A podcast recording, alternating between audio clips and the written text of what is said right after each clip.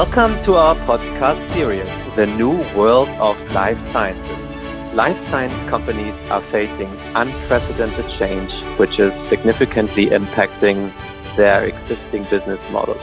In this podcast series, we will discuss key trends and their implications for the life science industry and key imperatives for business model innovation.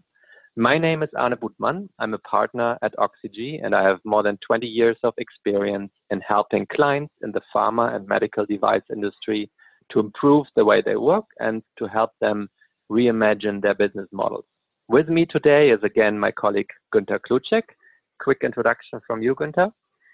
Yep, I'm Günter Kloucek. I joined Oxyg as a director about uh, a year ago.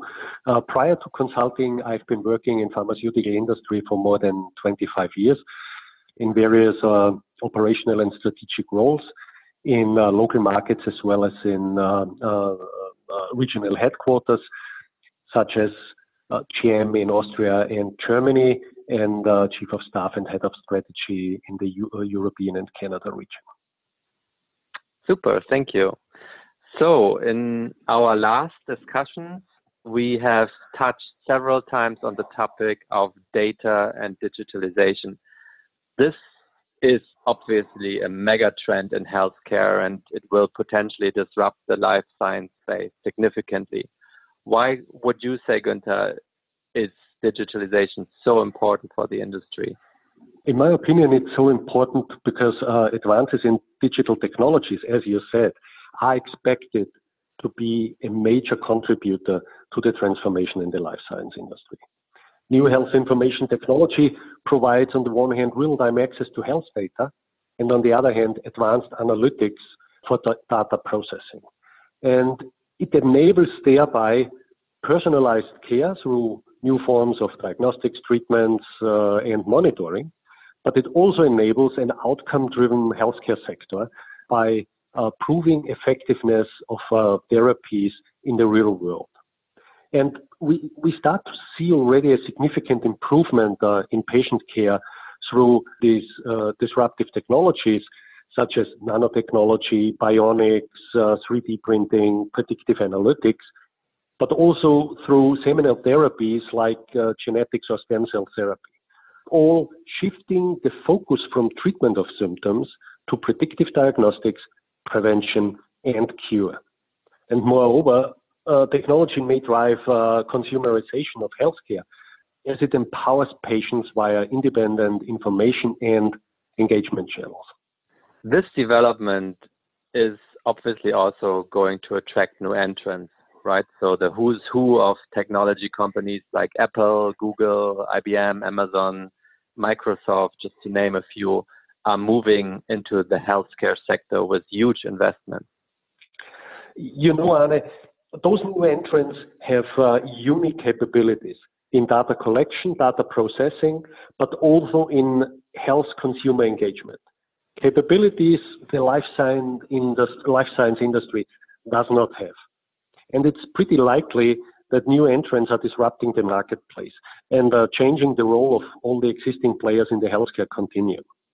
I don't think it's science fiction to envision virtual care platforms run by big tech companies as kind of one-stop shops for health consumers, providing actually everything they need, from access to physicians uh, and treatments, uh, advice on diet and exercise, monitoring uh, of conditions to uh, guidance on, on reimbursement and so on. So that leaves us with the question, what is the role of life uh, science industry in such a scenario? Is it just pure provision of, uh, of, of drugs? The possibilities of digitalization for pharmaceutical companies are actually meaningful and, and exciting. But only those who start embarking on a transformation process today will be able to successfully assert their position in the healthcare market uh, of the future.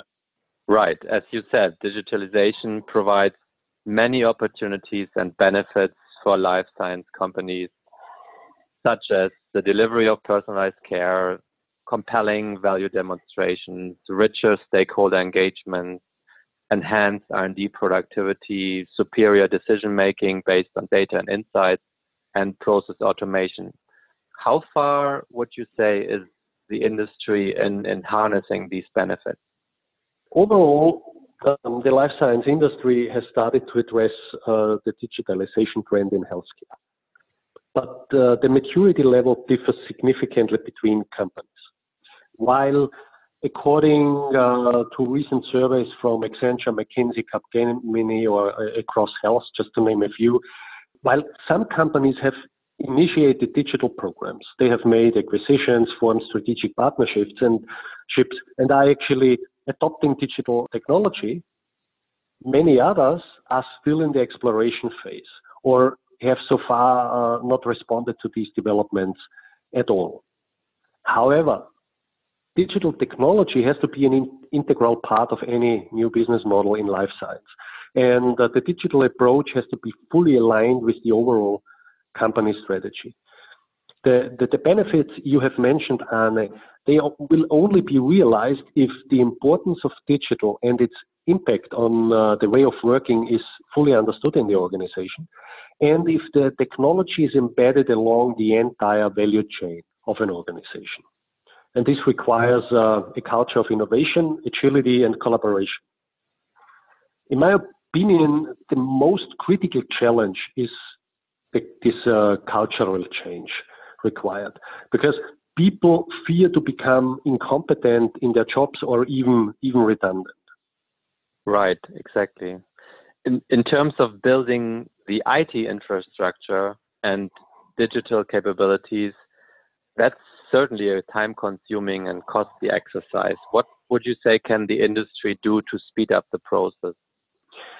You know, Arne, in, in order to take successful advantage of all the trends in life science, not just uh, digitalization, the industry needs a far wider range of skills that's uh, going uh, beyond its current capabilities. And as you said, building those required capabilities on its own uh, requires a lot of efforts and resources. And the industry really needs to let go one of their paradigms, which is we better do it on our own uh, to maintain control.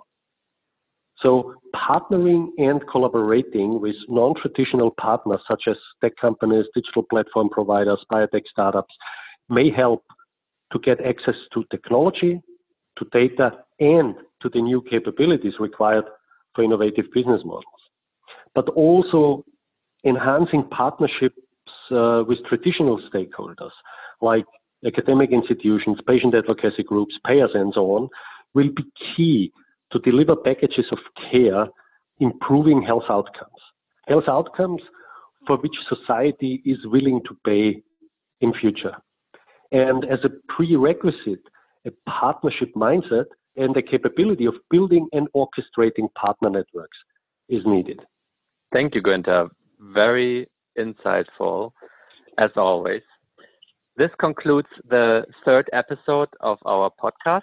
In the next episode, we will look at the fast paced disruptive change and the increasing regulatory complexity, which all call for a more holistic approach towards innovation, agility, and regulatory compliance. If you like this podcast, please subscribe and tune in for our next episode.